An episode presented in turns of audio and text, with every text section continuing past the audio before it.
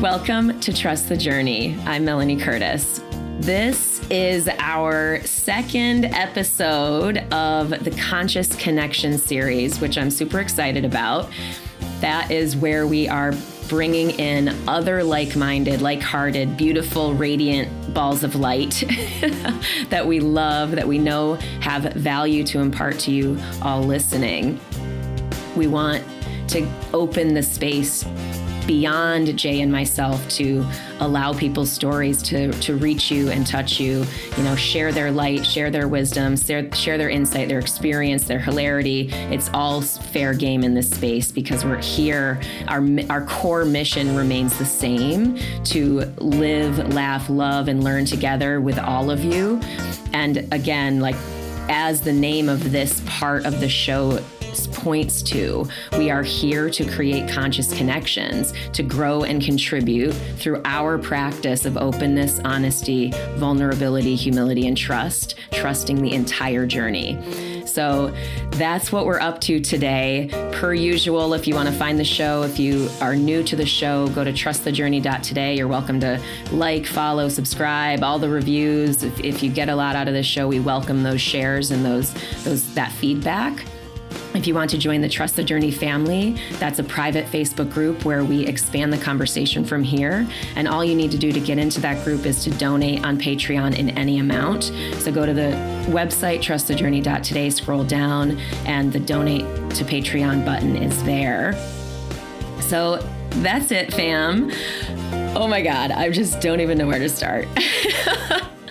I am thrilled, thrilled, thrilled, thrilled to welcome Shannon Hernandez to the Trust the Journey Conscious Connection space today. I'm going to give you a little bit of her bio so that you kind of know what what you're getting into today. she is a former registered nurse. She's a massage massage therapist. Shannon is what some might call a transformation junkie, always seeking to grow and integrate what she has learned and share it with others. She has over 30 years of experience with psychedelics and healing arts and over 20 years of education in transcendental philosophies. She is experienced in making sacram- sacraments with master plants and makes herbal remedies with local medicinal plants. She is a coach, mentor, mom, plant sacrament facilitator, and ordained minister. She is a lover of people, plants, and animals and believes in the deep intrinsic value of Mother Nature, of she deep sorry believes in the deep intrinsic value that mother nature offers to humans for healing learning and connecting to god. I personally can attest to this all being accurate. She is so much more than those few short sentences. She is my best friend. She is my soul sister. She is my chosen family. I'm going to cry right away immediately before you've even spoken. She is wonderful and i'm so thrilled. Shannon welcome Thank you. so happy to be here. It's such an honor to be with both of you and Jay and this beautiful podcast. And I appreciate what you're putting out into the world yeah. and sharing with your open hearts and vulnerability and your growth and transformation. How does it feel to be in the Trust the Journey space? Safe. Yeah, good, good. I'm glad to hear that. Okay, so let's dive into this. I've got a list of questions. There's it's likely we will it doesn't matter where we go. Um, but we're going to talk about your extensive experience with plant medicines. But before we go there, I want to start by hearing about the younger you, you know, like a little Shannon. Like, what kind of kid were you growing up? You know, what stands out from your experience in your younger life? Great question. Well, I grew up an only child.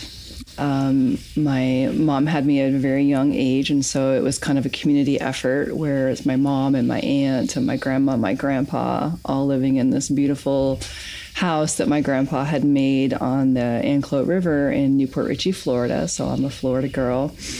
And being an only child and being around adults all the time, I pretty much spent a lot of time alone. So I thrive in that alone space and having quiet time for myself and as often as possible, I was outside. I loved to be outside playing in the hose in the summertime, um, I would notice that I was in a big puddle and that the poor ants were swimming, and then I would just get so engrossed in like watching their antics and no pun intended. Um, and you know trying to find high ground and i just loved watching nature and, and being out outdoors i had horses growing up so i rode horses a lot and we always had dogs and cats and you know pets and yeah. outdoor girl. Nice. Uh, what it's so funny. The it's it's interesting because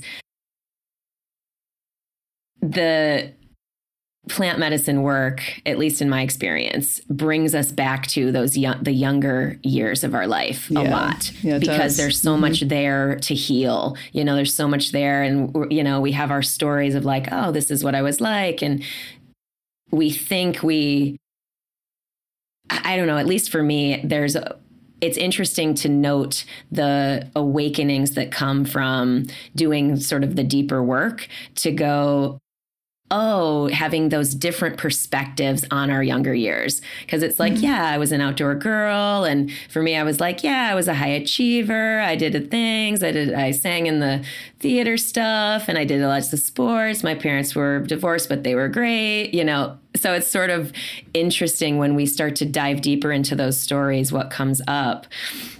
But um absolutely. yeah i mean say more if you if you have thoughts on that Yeah, what comes to mind is you mentioned parents of divorce, and my parents were divorced when I was two. It's one of my earliest memories is remembering um, my mom and dad driving from where they lived in Tarpon Springs back to New Port Richey to drop my mom and me off at her parents' house because that was that was the end. yeah and they were pretty much fighting the whole way.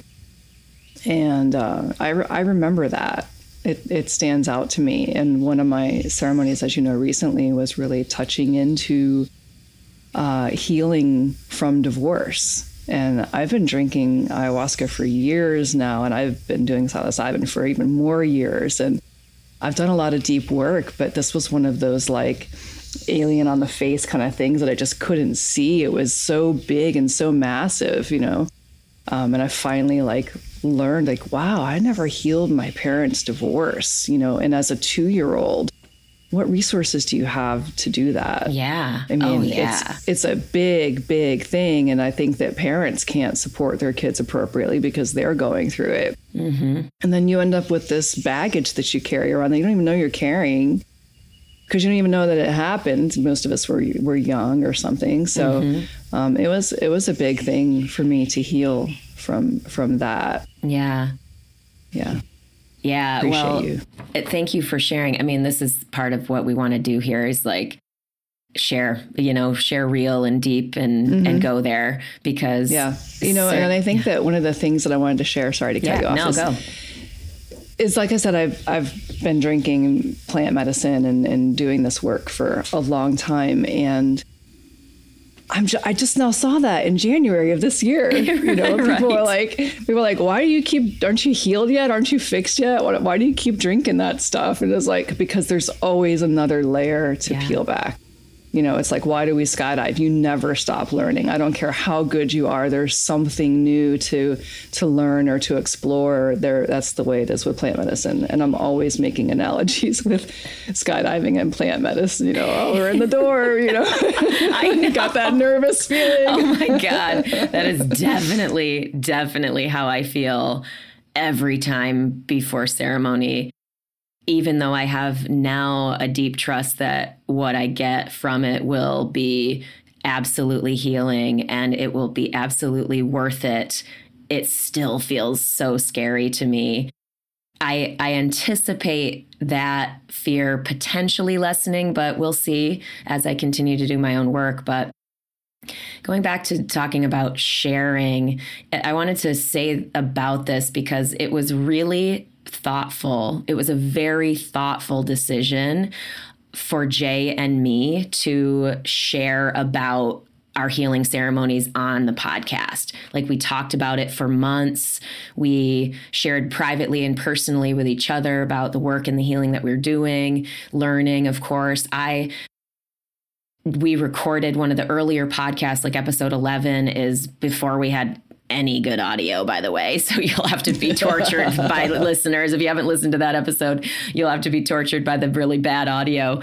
But it was when I, before I had done any plant medicine work at all, and I was really in this in the space of trying to learn more to see if it was right for me to go down that path of healing because it was clear to me I needed more healing. Um, so we recorded that with the safety of I don't need to share it if I don't want to, but let's record it. And if we feel like it'll be of service and we feel like it's okay to, to share it, we will.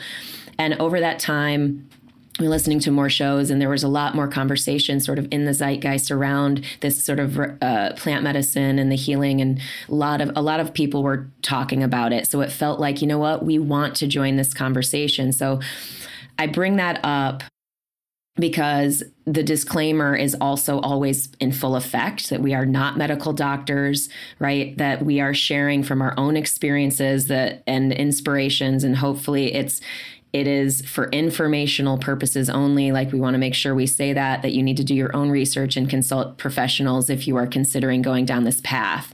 So, with that said, so Shannon, back to you. I want to hear more if you are willing you know, what's one or a couple of or one of the most impactful personal experiences you've had with plant medicine? Like, what was your intention going into your ceremony and what did you get? Like, is there one of those stories that you could tell us? Or, or a couple, whatever you want to tell us, we're mm. all hmm. ears. Well, the first thing that comes to mind is almost invariably, maybe not always, because I rarely use always and never consciously. Yeah, yeah right. I know, I know. but almost invariably, the ceremonies that I get the most out of are the most challenging. Mm. And I'm I don't want to share this, but I'm feeling like I'm being told to share this. Okay. So I'm just going to go really out on a limb and be super vulnerable uh, and uh, and just throw this out there. Sure. This is a big story of mine. So I had been dealing with some low back pain for 20 years. Mm-hmm. Not bad. Like back in 2000, it was it definitely was like worse, but I had done a lot of work on it, both emotionally and physically, and I'd healed a lot of it. So I'd say I had like 5%, just more of a stiffness in my low back. And mm-hmm. I do mm-hmm. yoga and, you know, I keep it loose and it doesn't really bother me. It's just like, I, I used to have so much pain in my body. Like I was on all kinds of painkillers in my 20s and muscle relaxers, and I was getting epidural steroid injections. Like I was a mess. Um, so to now say, like, oh, I have a little stiffness in my back, let me work on this. Like it wasn't to me like a huge intention going into the ceremony. However, I'm like, I was my private ceremony, so I'm laying in my hammock in my, my sacred space, and ayahuasca says, let's look at that low back. And I'm like, okay. And I didn't like think that's what I was going to go in for. Sometimes I have an intention. Sometimes it's like, whatever you want, you know, just whatever she brings up. And I was like, okay, yeah, let's look at that low back. You know, that sounds easy. one of the fucking one of the fucking hardest ceremonies I ever had to go through. Yeah. Followed that. I was like, holy cow. So she's like, well, get up, and I'm like, oh, I'm in my hammock. I'm feeling cozy. She's like, you want to work on the low back? You got to get up. I'm like, okay. So I get up. I'm out in the out in the forest here by our property as you can see if you're watching. And she's like, start moving your back. And I start moving my back, and it starts to move as it did in my 20s when I used to be on a stage dancing for dudes.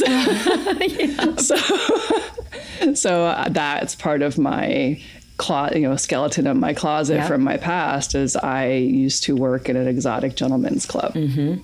So, not to d- be disparaging to anybody who was total nude, I was not total nude. It was higher class, yeah. but yeah.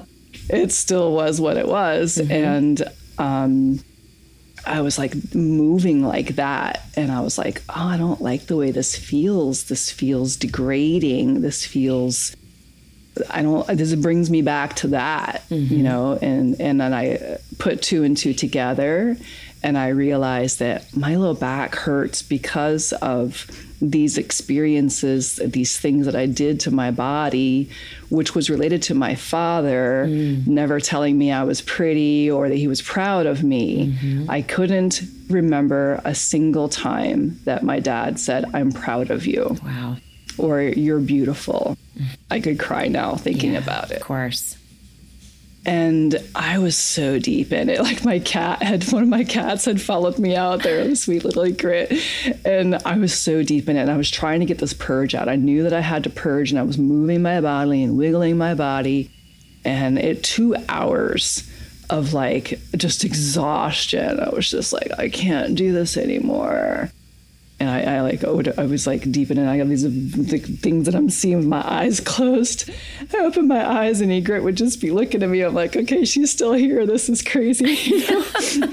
but it was very powerful. And then I I finally got this purge out and I'd say for about six weeks afterward, I didn't have a single stiffness, a single tinge of anything in my low back. Wow. And this, and I want to point out that it was, yeah, it was like six, eight weeks that I didn't feel anything. And I was like, wow, I healed my low back, you know? Now it's still a little stiff. It's not as stiff as it was, yep. but a little bit comes back. And this is something that I found that's important to share with, with doing this work is it does come in layers and the body speaks. Um, I've done a lot of work on healing myself of asthma, and I might have six months that I don't use my inhaler or feel. Uh, I don't feel anything, mm-hmm. you know, in, in, in my lungs, and all of a sudden it'll come back. I'm like, oh, I thought I was healed. Well, it's just the body saying, "Good job, good job. I'm going to give you a little little break," you know, so that you can see that what you're doing is working. Yeah. You can see that there's there's progress here. Okay, now the low back's a little stiff or the lungs are a little wheezy. It's time to go back in and look at something deeper. What's underneath that layer? What's underneath yeah. that layer? So, so that's.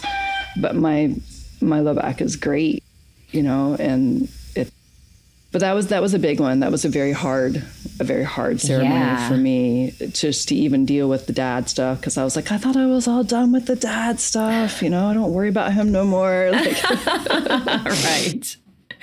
Yeah. yeah. Uh, well, and thank you for sharing all of that. And yeah, so I believe deeply that when we are willing to be deeply seen and known, it's not that we can be vulnerably. I would never ask a person, you know, like the fact that you have healed so deeply, you can share vulnerably in this safe space, in this safe community. But also, obviously, this is a public share. We would never invite, right. as a coach, as someone in service to people healing, there is something about sharing from the scar, not the wound. That notion of we share Go for it. Down the wrong pipe. I'm going to have a sip of coffee. Hold that thought.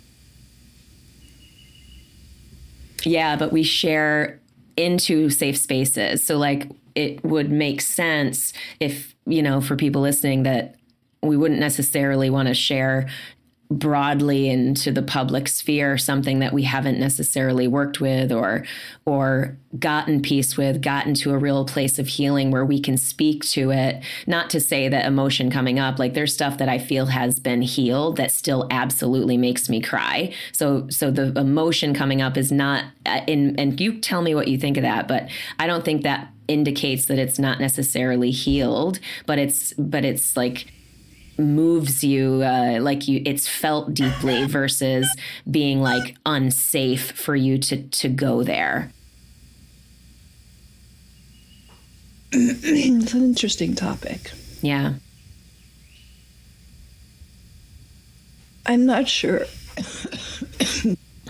So sorry. That's okay perfection is not the goal in this podcast. That's for sure. well, this is definitely open and vulnerable. Yeah, for sure. Um, I'm not sure if it means that it's not healed.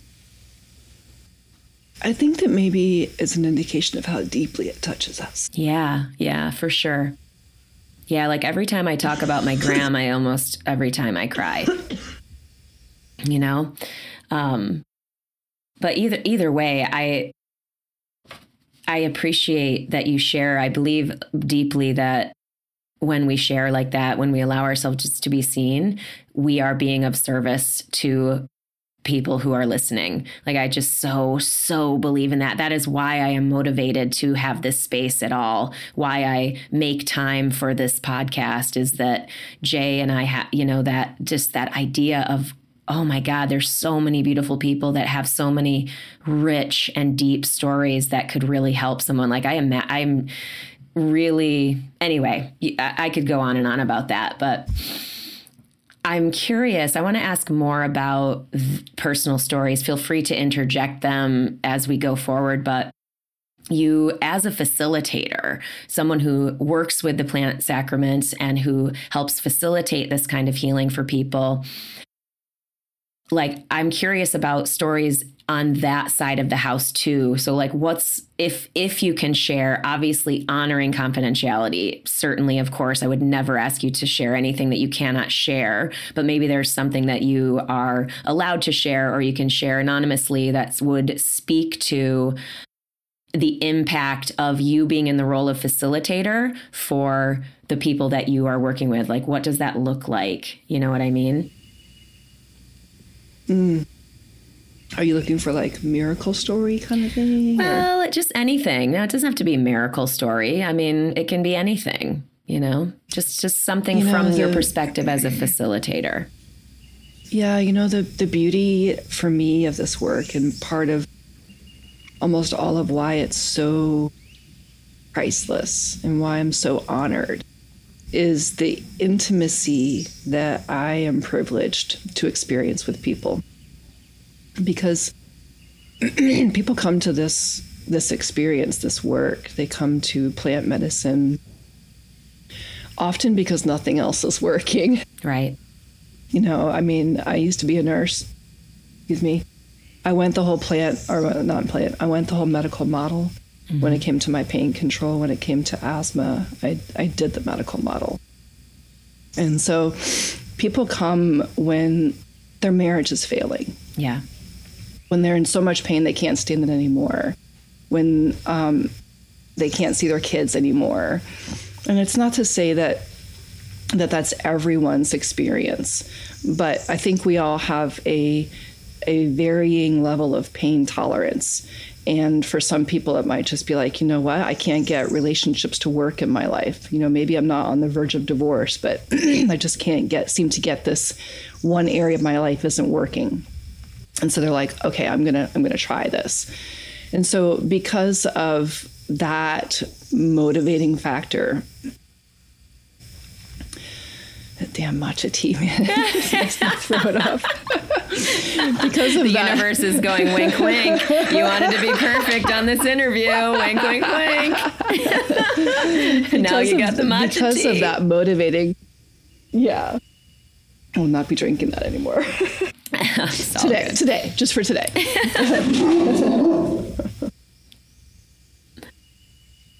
because of that motivating factor, I get the opportunity and the privilege and the honor of seeing people in their vulnerable, intimate spaces. Um, we have a couple that um, was actually one of the first couple people that came to one of our ceremonies years ago and she called me and she's just like, I am literally on my way to the courthouse right now. It's probably the fourth time I've driven to the courthouse and wanted to file papers for divorce and then turned turned home. And her and her husband are wonderful, lovely people, you know, but they just had their patterns and they had developed these ways of relating to each other that just were not functional and healthy and loving. And um, they're setting up a, a ceremony uh, with us soon to renew their vows. Beautiful. You know, and they just their interactions together over the past few years have, if we've just watched them, watch them grow and and become more open and expressive to each other and. Um, you know, so and that's just one example of several marriages fail are saved. Yeah. And then we have the converse where people come and they're wanting to save their relationship and they realize that they're hanging on to something that doesn't serve them anymore. Yep. You know, that it served them for a time and they learned what they needed to learn, and then they have to lovingly allow that separation. Mm-hmm. Um, I've worked with people dealing with addictions of all kinds. And I think when we think of addictions, we think of drug addiction or alcohol addiction. Um, but it, it, goes so much deeper than the, you know what we think of when we think of addiction. So we we do have somebody that I'm just super super super proud of who has came to us about two years ago with a methamphetamine addiction, mm. and he is. Sh- I just could cry, you know. He's just such a shining ray of light, and he volunteers here many hours. Amazing. And he's family, you know, and he's clean and he's gotten so many things in his life. You know, he's able to see his daughter, which he couldn't see his daughter before. I mean, think of the impact not only for him, but for his child, who's like I think like seven seven years old. Mm-hmm. You know, to mm-hmm. be able to have her father in her life again. I could cry. That's priceless. That's mm-hmm. priceless.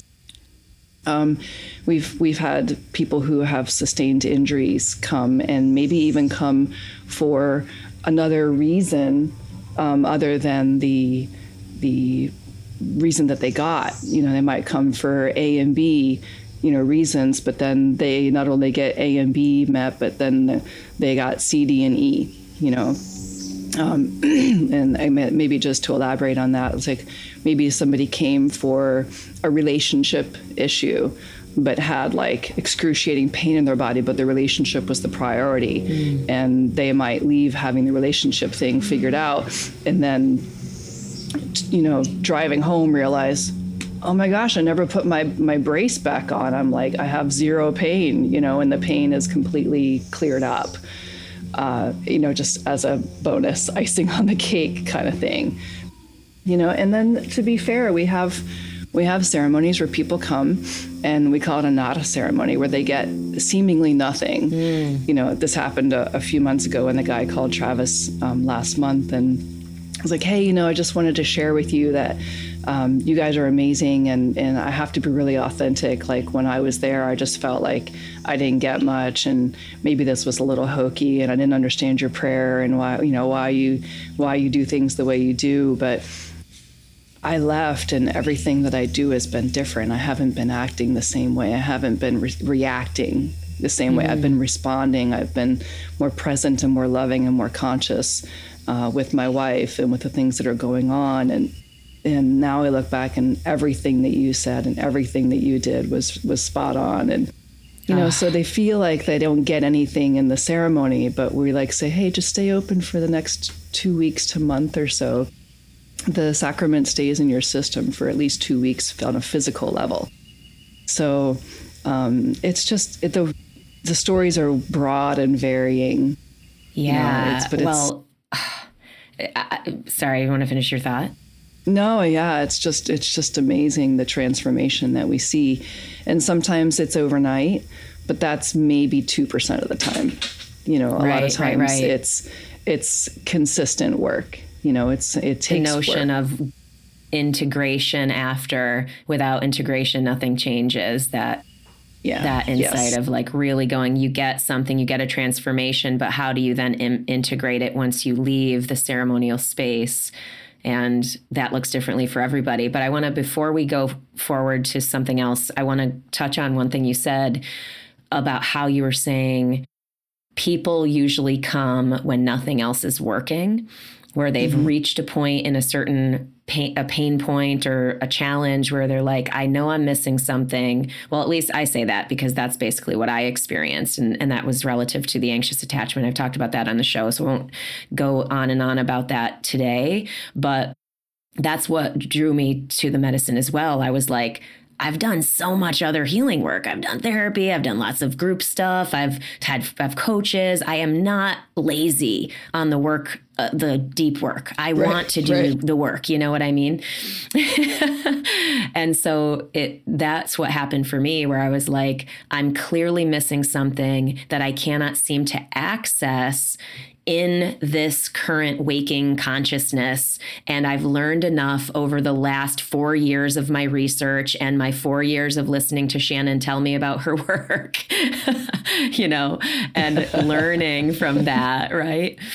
To be able to finally take the steps to do it myself. But um, I think it's important to note that that sometimes what we think will never work is exactly the thing that will set us free. So there's some power in that contemplation. I'm not suggesting that this is for everyone. I'm more suggesting the opening of the mind to even contemplate if this is for you. So that's something yeah. I wanted to just put into the space because because of that, you know, how long it took me. And it's again, not to move, move people forward in any, in any way, but more to just plant that seed of consideration. I think that's a great thing to say because um, I was actually just talking to somebody yesterday, and they've they've done plant medicine, but never in a, a ceremonial um, group. And I say, hey, why don't you come come for ceremony. I'm just curious, not like you should come, but I'm curious why you haven't come because they're a good friend of mine. And they said, "Oh, you know, I'm just I'm like an individual person. I don't I don't do groups group stuff." And I think that there's something to look at when we say like I'm like this or I'm like that or I do this or I don't do that. How can we transform if we've already have this rigid way of thinking about how we are? Mm-hmm. You know, it's like if you want to use the skydiving thing, it's like, okay, well, yeah, if you want to, if you're a belly flyer and you don't want to free fly, that's cool. You you don't have to. But at some point, maybe you get bored with with one thing. You know, it's like how can we grow or branch out or do different things if we aren't willing to at least try something? Yeah, what's the worst that can happen? Yeah, yeah. totally. Yeah, the fixed mindset versus the growth mindset, and how I say this in the life coaching work that I do. And by the way, I echo what you said about meeting people in their intimate vulnerable spaces like it feels like a true honor to me to meet people in yeah. their growth path on their growth path and and to really be with people in as they actually are in their pain in their enthusiasms in their joy in their sorrow in all kinds of different ways the human experience meets us. So I love that you shared that. I can, couldn't agree more. Um, I want to go to how you initially like what initially drew you to to plant medicines like how what was your path to getting to them hmm well i I'm not sure exactly where it began. Maybe when I was born. nice. Yeah, probably. Um, I, you know, I had a lot of experience with psychedelics in my in my 20s and 30s, and as a recreational user. Mm-hmm. And uh, I wouldn't say I was like a big big partier, but five six times a year I would do psychedelics just for fun. Mm-hmm. And so when I heard about ayahuasca, actually through Jay. Yeah, Jay nice. is the big reason why I am on this path. Amazing. Um, I, w- I was like, oh, a psychedelic I haven't done. I want to try that. You know, it was, kind, it was kind of like that. And he is like, well, when you're ready, it'll find you. And I was like, Jay, come on, dude. you got the goods, you know? but I loved what he said because it was, it was, um, it, it helped it helped to set up the, the next step and to know that I was ready because I went home and told Travis, my husband, that my boyfriend at the time, husband, now. uh, this was 12 years ago. Um, I said, Hey, I was at this wedding, and Jay was talking about DMT. And so we started doing all the research. We watched all the, the, documentaries. We realized that we'd rather drink ayahuasca than smoke DMT, which there's nothing wrong with smoking DMT, but this was what we chose to prefer. And so we were like, all right, well, when when we're ready, it'll find us, you know. And a year goes by, two years goes by, three years goes by, four years goes by. And then finally, Travis was like, Hey, I, am doing some research online. The plant's not illegal. I'll just order the plant. We'll make our own. We had no idea what we were doing. Like, we, we, didn't even know that you needed two plants. So, like, we were just like gonna make it ourselves and didn't realize a plant had to be 10 years old to, you know, like had to be big. And we were clueless. And he was like, You want me to order it? And I was like, Yeah, sure. He'd actually put it in his cart, but never checked out. And then the next day, one of my one of my friends called and she said, "Hey, I found a family who's doing ayahuasca ceremonies. Do you want to go?" And I was like, "Yes." Oh my the god! The very next day, Ugh. the very next day. And so my intention initially for going was like, it's a psychedelic I haven't done. Mm-hmm. But then after doing my research, I was like, oh, this is sacred, and I need to have an intention. So my intention for me was my lungs. Mm-hmm. You know, mm-hmm. it was one of the areas of my body that I was at least okay with. And so my a lot of my journeys are focused around for personally around healing my lungs. Yeah. That's cool. Wow. So, can you tell us about uh, like that earlier experiences? Like what cuz I'm I'm you're very experienced and maybe we maybe you tell us i want to hear about the medicines that you work with and facilitate but i also kind of want to share more about like the earlier parts of your path so that people get a sense for what that's like you know what i mean so what would you say about once okay you you realized oh this is sacred this is not a party. This is not just a recreational thing. This is actually for the. I mean, and again, I don't want to put words in your mouth. I don't even know if you were aware that it was for healing purposes. When did that clarity come to you where you're like, oh, this is healing work? This is not always fun. Maybe it's never fun. I, I, don't know. Like, what, how did that transformation of awareness of what the plant medicine actually brought to you and how you wanted to engage it? When did that start to change?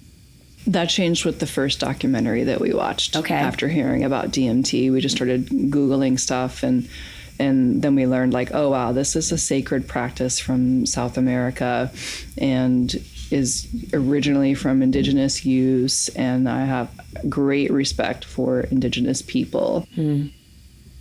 And so that's that's kind of where we were like, oh, but you know how sometimes you have in life where you have like a conceptual awareness of something, but then you have the experiential. Yeah, yeah. So, I, like watching the documentary is like, oh, this is sacred. This is not a party. Okay, this is what we're getting into. So when we do finally find it, it's going to be more like, yes, I, you know, honor and respect. Mm-hmm. Um, internal versus external. Mm-hmm. You know, I'm mm-hmm. not going to be watching the trees grow above me. I'm going to be going inside and looking at my own inner tree. Yeah.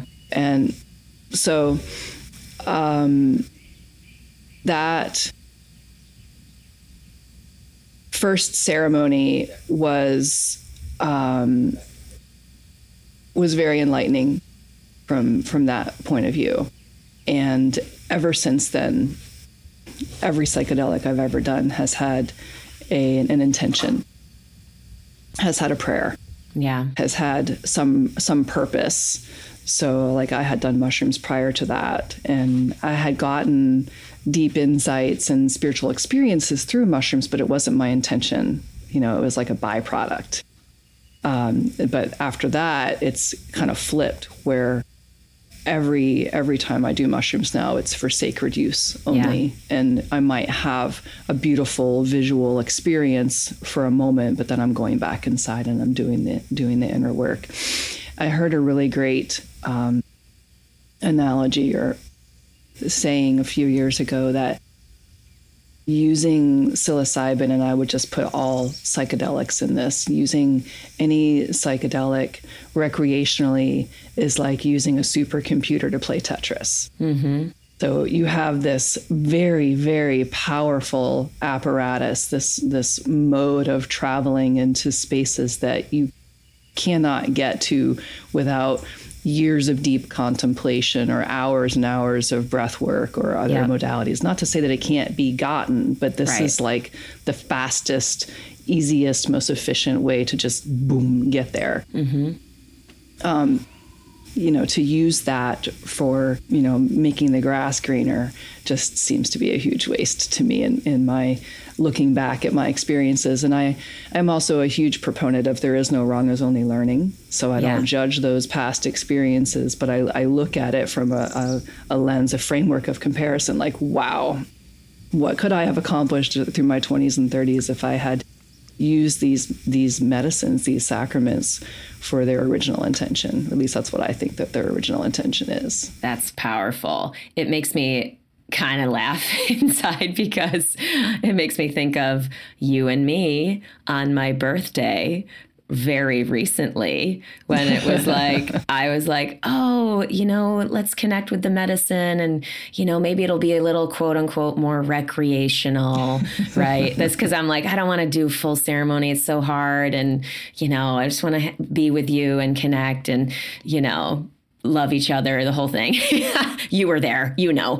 Uh, yeah. And then immediately, I barely had anything. Barely, we've had some psilocybin. I barely had anything. And immediately, half a gram. Immediately, the medicine basically slapped me on the wrist, bam, and was like, only healing.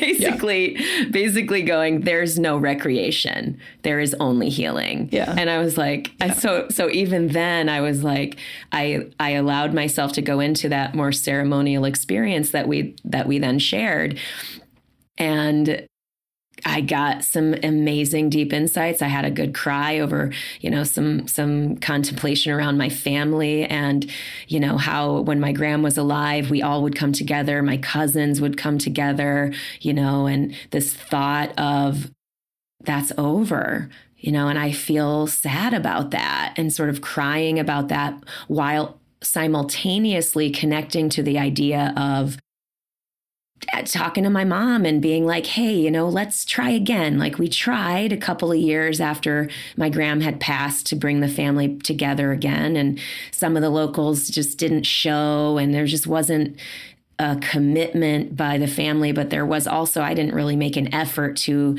in in gender enthusiasm in my family to come either. So there was this both grieving that perceived loss and this idea that meeting this painful idea that that experience in my family is over forever. And then this new idea, this new insight of going, well, maybe it's not. We could try again. I could talk to my mom. We could try again. And I did talk to my mom, and she said, yeah, let's try again. So we'll see. But like that came only from the medicine and trusting that there was healing there for me. And when I started to feel that sadness come up in that, you know, moment when we're supposed to be quote unquote recreating together, you know what I mean? It's just like, and of course, being with you as my family, as my soul sister, as my my best friend, and the safest emotional place in my life. It's I know I can go there if ever that feeling and emotion comes up. And I, I almost want to hear you say more about that, about emotion about purging you know like because i know people are a lot of a lot of people are afraid of of purging of puking but i i mean I was less afraid of quote unquote purging crying, very much afraid of purging vomiting. Got obviously I've gotten through that, but I want I almost want to hear more about what the purges can be for people and yeah, say more yeah. about any anything that comes up for yourself around that as well. Sure. Yeah, there are many ways to purge. Um, I think that I've heard Jay talk a little bit about it on previous podcasts, but obviously one is crying. And I think that crying can be very very intimidating and very scary for some people because they've been conditioned very rigidly not to cry, and there's a lot of negative association with that. Uh, you know, punishment involved um, one way or another with crying. So yeah, um, medicine, the sacrament can break down those walls and bring out those tears. And I had a phrase come to mind actually just a few days ago that crying is alchemy. Mm that you know with with crying we are transmuting these energies of lead into gold and it's beautiful beautiful. Like at the other end of that cry is this massive release of peace and, Yeah. and these good endorphins. So you have three kinds of tears. You have the tears that lubricate your eye. You have the tears that help flush out a foreign body. And then you have the tears that are of emotion. And each tear, each type of tear has different chemical constituents. If you can imagine that our eyes are so amazing and beautiful that they can release different tears for different reasons. And the tears that uh, are for emotion um, help our body to release serotonin and oxytocin, which are more happy love hormones, you know, in our in our nervous system when we finish crying. So it helps to kind of flush out some of those those past um, cortisol and more of the negative hormones and neurotransmitters and replace them with healthy, good feeling ones. So there's goodness on the other side of that good cry. Obviously, you have the, the vomiting, purging. And one thing that I'll say about about plant medicine is I think that most of us, excuse me, that damn tea. I think that most of us have this. Um, we have an experience with purging that's related to be, having the flu, having food poisoning. It's related to some really awful, wretched experience where our body's like, must get this out now, and you're nauseous and it's just horrible. And that isn't always how it is with plant medicine. You may purge and it might feel just like getting up and going to the bathroom. You know, it's just a an experience. It's not it doesn't have to be nauseating and, and horrible. It can if you're resisting, mm-hmm. if you don't understand about allowing and relaxing the body and and just surrendering to allowing the, the energy to move. If you're tense and you're holding it together, it, you know, it can make it worse and last longer. And every ceremony is different for everybody every time. But I would Yeah. say now that I've learned to work with the medicine, nine, 90% of the time when I have to purge, maybe more than that, um, it's just like getting up and taking a pee. You know, I just kind of lean over my bucket. And I'm like, okay, here it is. And I remember in one of my early ceremonies talking to ayahuasca and saying, I hate purging. I don't have to do this. it's funny how we try to negotiate with Yes. the, the spirit. And she said, actually, you like purging. It's your ego that doesn't like purging. Mm. And I was like, oh, that makes so much sense. Yeah. And it's true. And so I just allowed myself to like it. And I, I don't dislike it anymore. It's Yeah. just a thing I do. And I'm, I'm a puker. I purge almost every single ceremony, Yeah. um, unless I'm facilitating. But I still sometimes feel purge when I'm facilitating. Usually then it's for, for other people. I pick up their energy and I move it through them, for, for them. Uh, then you have obviously going to the bathroom. So, you know, urinating, pooping, defecating. Uh, my first ceremony, I think I went to the bathroom seven times. oh my God. it, was, it, it was like, whoa.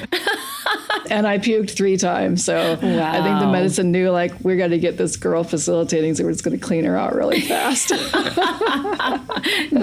nice. Um, you can sweat. So, sweating is a way that we purge. Sometimes um, I have felt like I'm internally combusting. And sometimes I sweat and I don't even realize I'm sweating and I'm not like even in my body aware that it's happening. Um, there's like an oily residue that can be on your skin that's not, it's neither sweat, it's just something different. You know, sometimes people say it smells like ayahuasca. So, there's that option. Sometimes purging can look like a scream Yeah. It can look like uh, you know i've had a number of ceremonies where i'll be back in my childhood and i'll recognize something that happened that was painful and i'll ask the medicine like how do i heal this? And it and it says well how would you respond now having healthy boundaries and having good awareness of who you are? How would you respond now in that situation as with your adult awareness and so then I'll I'll speak up for myself. I'll defend myself, you know. And I think that in a way, that can be a purge too. Yeah. Especially if it has that emotion behind it. You know, you're getting something out. Like like I was told to be quiet or to shut up as a kid. And so I'd be like, I will not be quiet. I yeah. will not shut up, you know. So like that can be purgative, you know, because it's moving that old energy out. Yeah. So wow. That's so cool. I mean, is there any any other purges from your experience that is connected to insight that you would think would be of service to share about like from your personal experience? One thing that I would say is that I think a lot of people don't think about when, if you're sitting in a ceremony, and doesn't matter what kind of ceremony it is, if you are purging, whether it's crying, pooping, you know, puking, ask, what are you purging? Because you can become very connected to what that is versus just, I'm just hanging out over my bucket puking. Yeah this sucks. Well, if you know what you're puking and why you're puking it, then it doesn't make it suck so much because right. then you understand that, that there's value in that. And then knowing what that is, then you can then integrate that. If you don't know what you purged, it's not that it's not valuable, but knowing what it is, then you can integrate. So if I if I purge judgment, and I know that I purge judgment, then I can become aware going forward of, oh, I'm I'm doing that thing again. You know, I'm judging and not even thinking about it. Mm. So be being aware of that. So I always ask, what am I what am I purging? Yeah. Um, and I and I almost always get something, you know, and sometimes I won't even be aware, like, oh, I'm purging anger. I didn't even realize I was angry at this person. And then after I purge, then, then my whole ceremony is like, why am I angry? Mm. You know, and then I'll start asking these questions. So it can kind of be that ignition that gets a new a catalyst for some new thought or new level of awareness that you know down a topic you can go down that rabbit hole that we didn't realize. Whereas i was just like i just puked in my bucket and i didn't ask and realize oh i'm angry. Oh i'm angry at this person. If i didn't know that then i wouldn't have gone down that rabbit hole. And i you know to be aware of like oh there's this emotion that i'm not even present that i'm holding in my body. Yeah. Yeah. And it's uh, you know it's funny the it also makes me think the integration part and it it also kind of makes me think of like skill building in this in this lane like because mm-hmm. i think about uh, an experience i just had very recently where i felt emotion wanting to come up relative to and this was relative to an old sort of friend breakdown where the there was a betrayal of trust and it hurt me at a time in my life where I was really vulnerable, sort of at the earlier stages of, of my heartbreak and divorce period of my life. And I remember cognitively being aware of the breach of trust and and sort of being needing to retreat from that relationship at that time. But what never happened was I never gr- like felt the pain of the hurt of that betrayal. Like I had never cried about it. I just was like I shut down and and that emotion finally came up. And this is not even in ceremony. It was just because I was sort of in a space where that person was around and I could feel it and it was like oh, you know, and I luckily had some space to myself. Eh, like I was just, I was by myself at the house, like people hadn't gotten back yet or whatever. And I felt the, the sadness want to come up in me. And only because of the ceremonial work that I've done was I like that. Let's let's lean in there. Let, I, I have the space to be able to cry, quote unquote, be able to purge. You know what I mean? And let myself feel this emotion. And I'm not joking, it felt like a ceremonial cry. I cried mm. for 30 minutes, just mm. letting it all come out. I let, just like in ceremony, I let my snot just sort of drool out of my nose. I let it just drop. I was, you know, I just let myself really feel it all out. And to me, that is a version of integration and skill building that we get from the plant medicine work. And I would love your thoughts on this because that's how I see it and experience it as someone who feels very elementary in this work. Very, I mean, yes, I have some experience, but I do not feel quote unquote experienced as maybe, maybe that's a limiting thought, but what doesn't really matter. There's no reason to necessarily judge it. But why I go here is because of the power of the integration and how I wouldn't want people listening to think, oh, I have to just do ceremony and I can only get the insights from ceremony and I can only get the healing and the big purges from ceremony, when really you can absolutely get it in your waking life as well. And I would love to hear you say more about that if you're if That's you can. absolutely true. I think that um,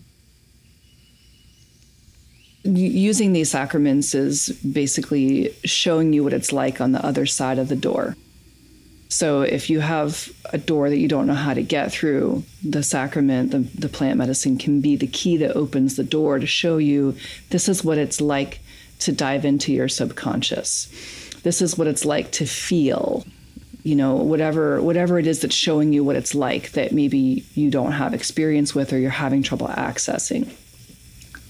But like you said, once you understand, oh, I'm having an emotion, let me not stuff it like I've done for the past decades. Let yep, me actually yep. allow it to feel this or or seek a safe place like you said your hotel room to let me explore this. What what is this? And carve out some space to to honor yourself and to feel that and allow yourself to go through it. The plant medicine can give you the roadmap or the template or the, the action items like, okay, I'm feeling something now. What am I feeling? What am I purging? Why do I feel this way? What other experiences might be related to this that I should pull into this picture to allow it to, to percolate together to come up? Once you understand how these these series of steps can flow together, you can do them anytime. And this is essentially what I do with in my work with my clients. Um, some of them use plant medicine, some of them do not.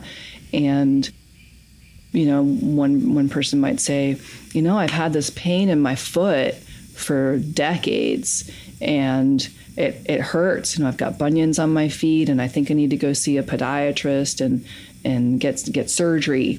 And I'm like, well, you don't want to have surgery, right? So let's look let's look at the foot. Put your hands on your feet. Take a deep breath. Just close your eyes and just have a moment to be quiet and be still and ask the foot.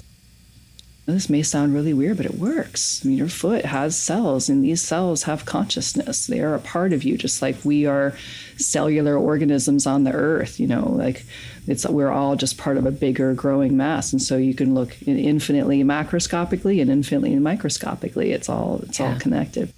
So she's looking at her foot, and she's like, "I'm like, ask your foot, what is it?" And all of a sudden, like an ex boyfriend comes to mind you know and she's like oh in this particular relationship it was particularly unhealthy and toxic and i was stuck you know and she had never moved those stuck emotions mm.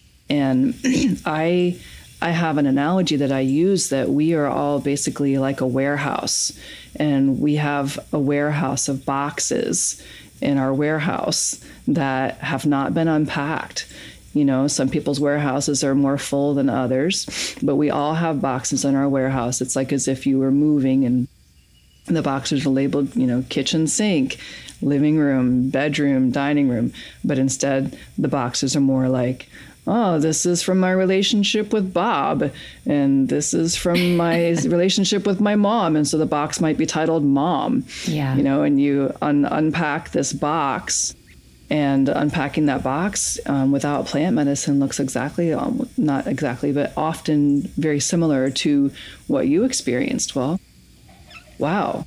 I, you know, and, and, this is what my, my client did. And she, she carved out some space for herself and she got into child's pose, which is basically just, you know, on, on your knees with your knees bent, your head on the floor, kind of bent over, like kind of relaxed and in a surrendering kind of pose. and she touched her feet and she said, you know, show me what's what's going on here.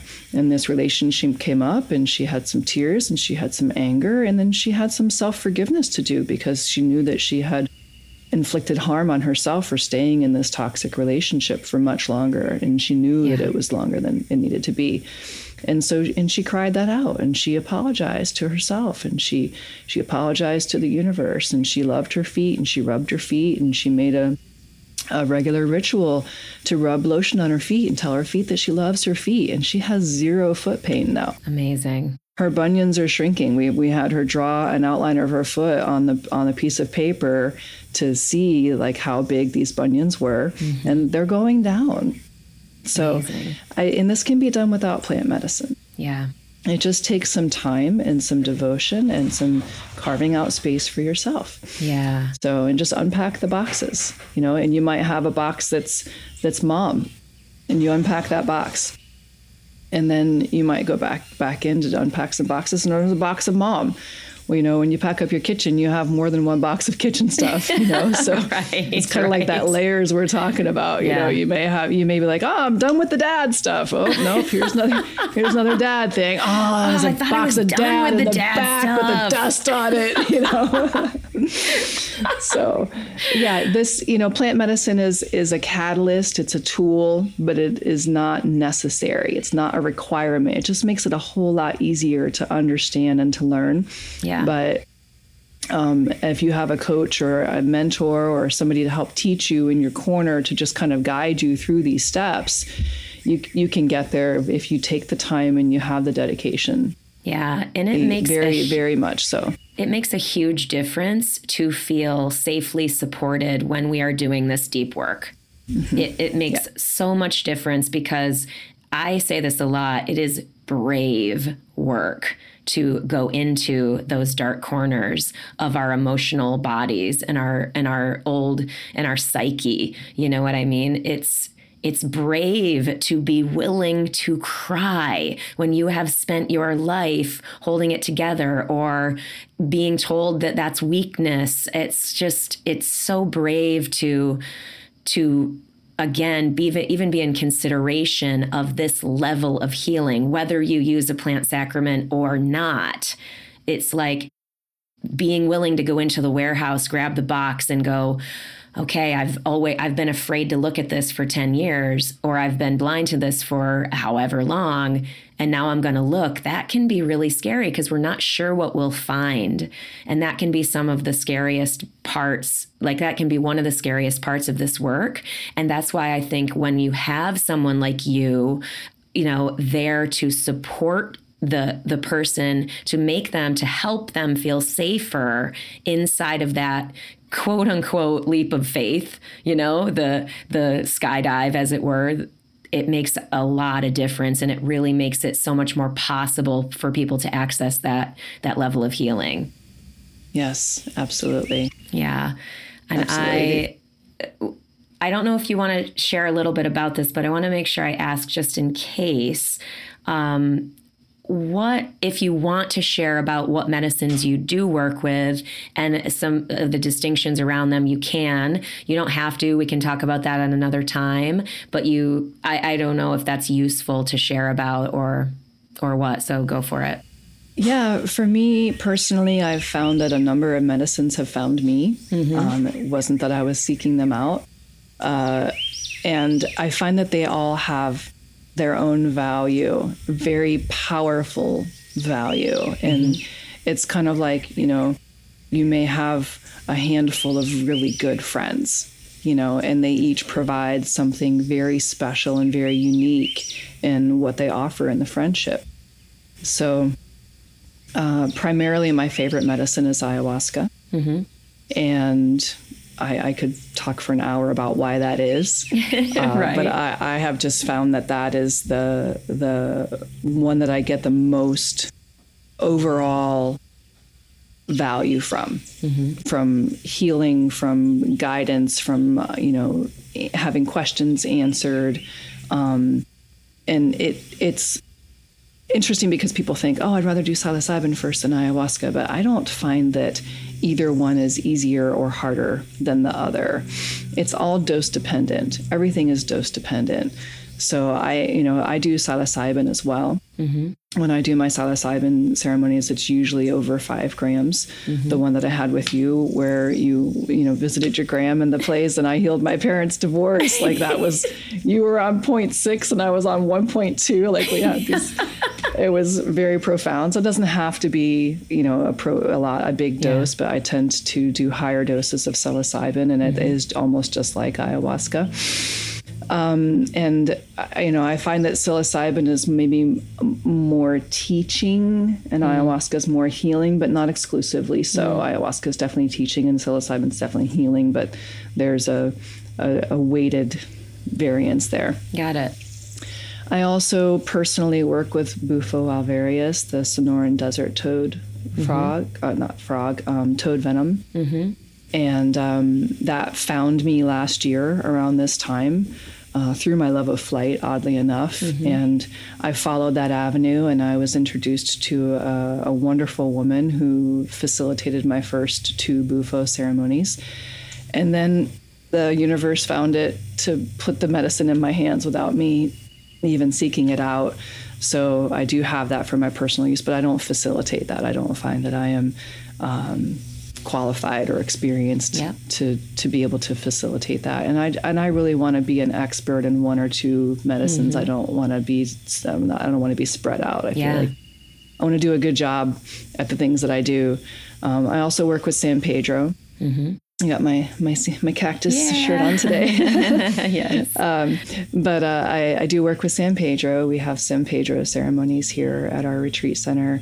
Um, those are more for like Fourth of July and and you know maybe once or twice a year special type of ceremonies. The same with psilocybin. Um, what we actually facilitate for other people is primarily ayahuasca. Nine, 99% ayahuasca. Beautiful. Well, my mass, my most amazing soul sister. Mm-hmm. I, God, I could cry. It is so difficult for me not to just cry tears of absolute love and appreciation for you. you are such a beautiful, wonderful light in my life, in this world.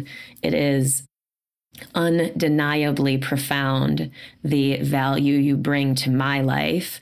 And as I sit back and get to bear witness to your life and your work, it is incredible. And it brings me great joy when I get to refer people to you and tell people about you when that is the right thing to share for them. I'm not just saying, oh, I tell everyone about you. I don't. I tell the people that feel it feels right to tell about you and your work. And it brings me great joy when those fits are found as well. And I just want to acknowledge you for all of the work that you have done to heal, heal yourself, the work that you continue to do to heal yourself. I want to thank you. I love you so much. I want to thank you for doing that and for being my friend, my my friend, you know, my family. I honor you. I deeply see you. And I am so happy. These are like tears of joy. Like, so happy to share you with the world through the platform that I have. Like, I'm just so happy you were willing to come and do this and share your your gifts and radiance with with everyone in the Trust the Journey family. But I could go on and on. I could literally talk for fucking hours, just like you could talk about ayahuasca for hours. I could talk about you for hours, but I will never ever forget seeing you across the way at Elsinore when we first met. and Love at first sight, baby. love at first sight. and no, and really and this is something I've said before how that can sometimes be like a, an unenlightened quote unquote or like a Yeah. an old thing of like oh I need to just be connected to someone immediately because I am afraid to so I'm going to overcommit too soon but it was one of those things with you where it really felt to me like we were immediately bonded. We immediately knew Yeah. each other. We immediately loved each other. And what's different about you and me is that we have done the work over time to make that true. It's not that we just were like, oh, that's true. And we just get it because whatever. Yeah. We really have done the work in our friendship over the years. And that is why I sit here in tears of, of true massive gratitude. And, and I could, again, go on for hours. But thank you for being you. And with that, is there anything else that we haven't talked about that you want to share before we close? or anywhere people can find you if you want to share that as well. No worries either way. If you want to find me, reach out to Mel. Yep. Uh, our our church is private, and until the government deregulates or reclassifies what we do, um, we are very discreet. Yep. So reach out to Mel or Jay. Cool. And they can refer you. Um,